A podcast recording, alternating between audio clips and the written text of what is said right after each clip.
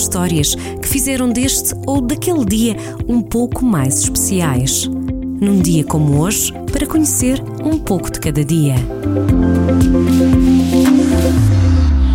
Estamos a 12 de novembro. Hoje assinala-se o Dia Mundial da Pneumonia, uma infecção nos pulmões que afeta principalmente crianças e idosos. Considerada em 2018 a terceira causa de morte em Portugal, a pneumonia comum matava 16 pessoas por dia.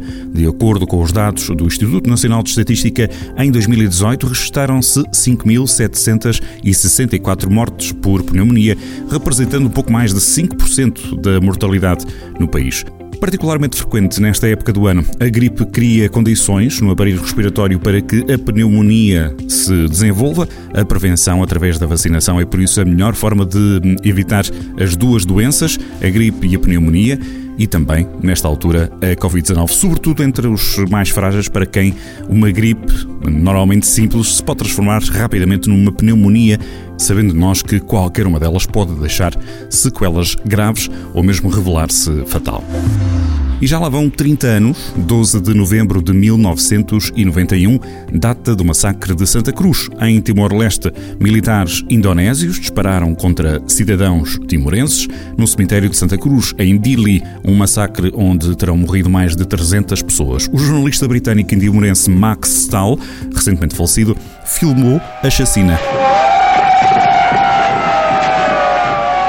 Estava mesmo assim a um ponto de, de, começar a filmar quando isso tudo né, aconteceu. Né? Fora ali houve um assim, assim não sei quantas balas. Cada, cada pessoa que queria escapar, eles andavam a matar. A emissão das cenas do massacre pelas televisões de todo o mundo voltou a colocar o caso de Timor nas agendas diplomáticas e a Indonésia foi obrigada a realizar um referendo na ex-colónia portuguesa.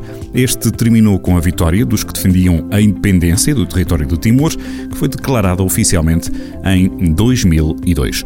Num dia como hoje, em que os atores Ryan Gosling e Anne Hathaway celebram o aniversário, em 1993 o escritor português José Saramago recebeu o Prémio Vida Literária da Associação Portuguesa de Escritores. Ainda neste dia, a 12 de novembro de 1995, Pedro Lamy tornou-se o primeiro piloto português a pontuar na Fórmula 1 no Grande Prémio da Austrália, no circuito de Adelaide.